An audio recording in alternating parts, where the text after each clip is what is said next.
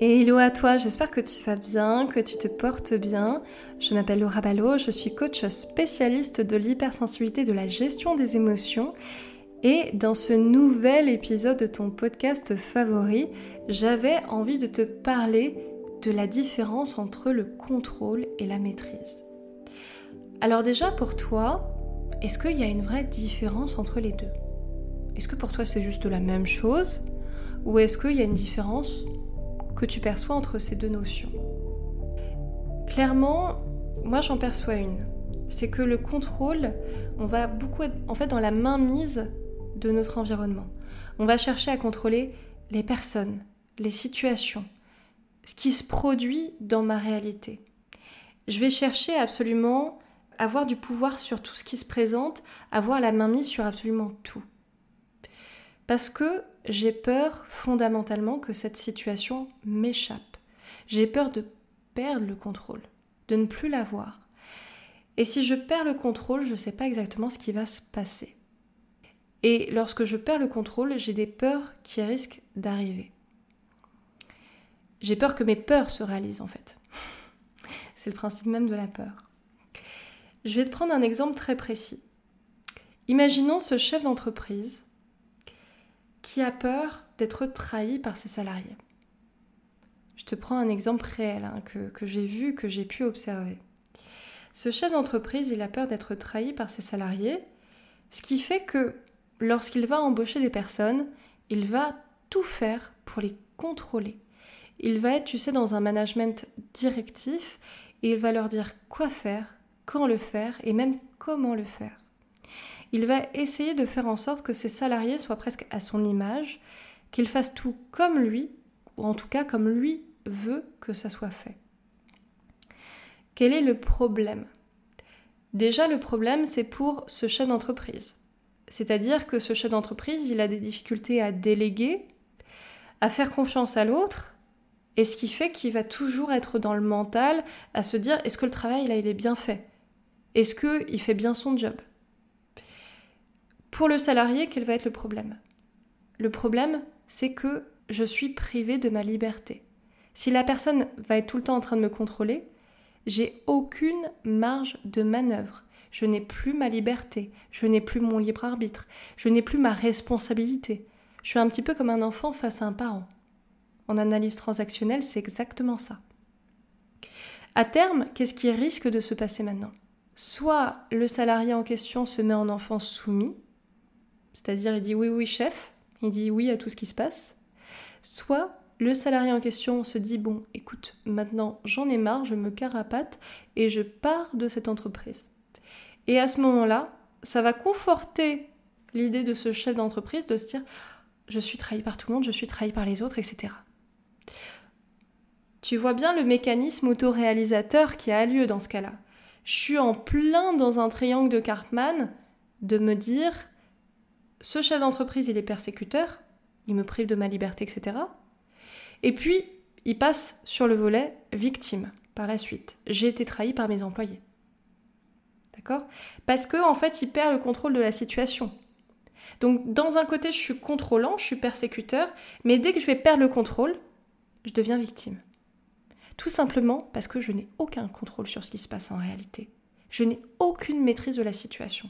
Et c'est pour ça que j'ai tellement peur de perdre le contrôle. Parce que je ne sais pas ce qui va se passer si je perds le contrôle. Et j'ai tellement de risques, de risques qui vont être liés à des peurs, à des blessures que j'ai pu avoir, la blessure de trahison, d'être jugé par les autres, etc. Que ce contrôle, je vais à tout prix le garder pour garder mon pouvoir. Sauf que c'est pas un pouvoir que j'ai. Peut-être que c'est un pouvoir illusoire, mais c'est pas un pouvoir réel. Parce que dès que je perds le contrôle, j'ai plus aucun pouvoir. Ok? Et ça en plus, ça va me générer énormément d'angoisse. Parce que je vais dépenser une énergie folle à toujours chercher à contrôler les situations, les personnes, etc. À toujours être dans le mental. Je dépense une énergie folle. Et il faut bien se dire une chose, c'est que plus je suis dans la peur et plus je m'éloigne de moi-même. C'est ça aussi que vient me dire une angoisse très profonde. L'angoisse, ça vient aussi quand je m'éloigne de ce que je suis vraiment.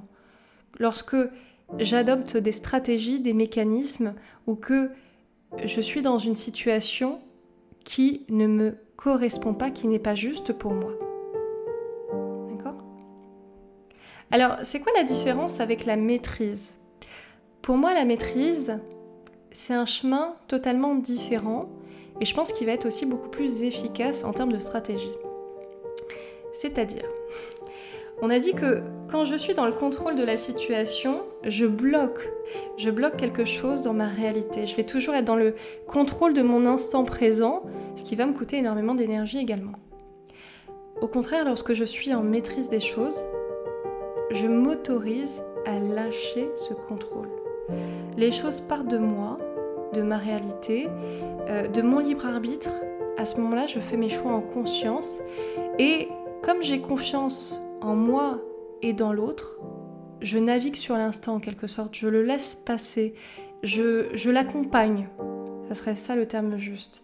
Je suis pas dans le contrôle de ce qui se passe, je suis dans un mouvement beaucoup plus de laisser faire et d'accompagnement.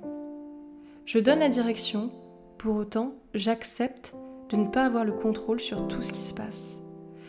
J'accepte le fait que ma puissance n'est pas dans le fait de contrôler, mais est dans le fait d'être ce que je suis. Dans le contrôle, je suis dans l'avoir. J'ai le contrôle. Dans une maîtrise réelle, je suis dans l'être. Je suis moi-même. Et je fais mes choix en conscience. Et c'est comme ça aussi que je récupère mon pouvoir, qui est le mien, mon vrai pouvoir, celui qui est intrinsèque à moi, celui qui fait que je suis ce que je suis. Donc, celui qui est dans le contrôle, en général, il va être dans le déterminisme, il va être dans la résignation, de se dire j'ai besoin de contrôler parce que sinon, on va pas faire ce que, ce que j'estime être bien pour moi. J'ai besoin de contrôler, par exemple, pour ce chef d'entreprise, parce que sinon mon salarié va pas faire son travail. Et je pars du présupposé que le salarié ne va pas faire son travail, qu'il va me trahir, etc. Ok? Alors que la maîtrise, pour moi, c'est quelque chose qui va être beaucoup plus basé sur la confiance, sur l'acceptation de ce que je suis moi et de ce qu'est l'autre.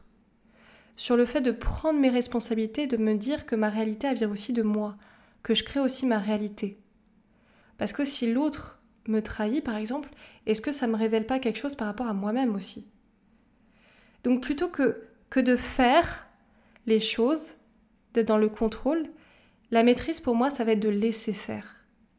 Par exemple, moi j'ai réellement compris cette distinction en faisant du chant lyrique et après l'hypnose.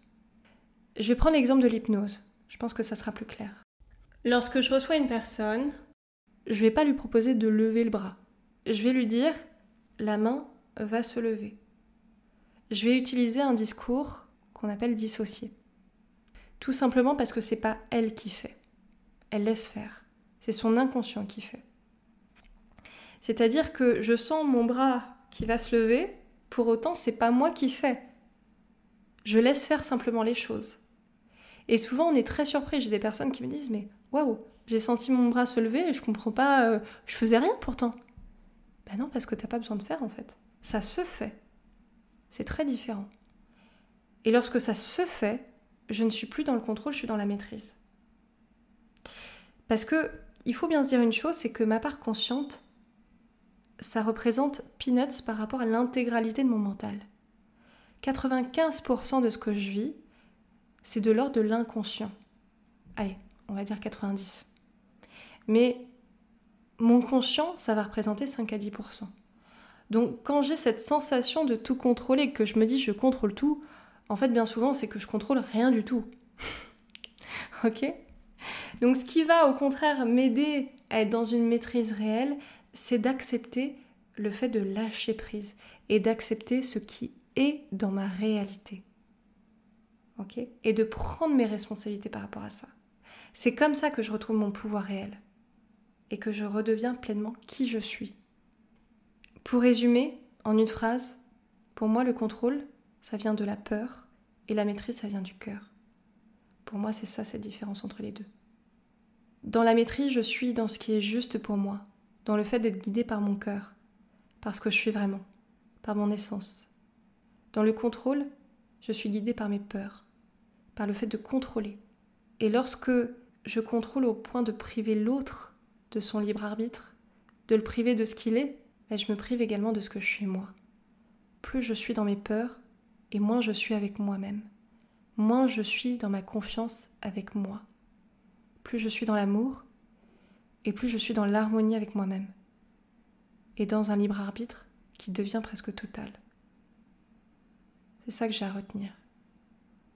Je n'ai pas peur d'être ce que je suis. Au contraire, le fait de lâcher ce contrôle, ça me permet d'être vrai, d'être la personne que je suis vraiment, sans chercher à être autre chose, sans chercher à être parfait aussi. Parce que souvent, on a une idée de la perfection, et c'est le fait de ne pas réussir à l'atteindre qui va faire aussi qu'on va chercher à être dans le contrôle, qui va aussi générer l'angoisse. Mais on n'a pas besoin d'être parfait. On a juste besoin d'être juste avec soi-même. Et cette justesse de l'instant, c'est ça qui va faire que je vais récupérer mon vrai pouvoir, ma vraie puissance, et d'incarner vraiment ce que je suis. Je te remercie pour ton écoute. J'espère en tout cas que ce podcast t'aura plu et je te dis à très vite pour un nouvel épisode de ton podcast. Ciao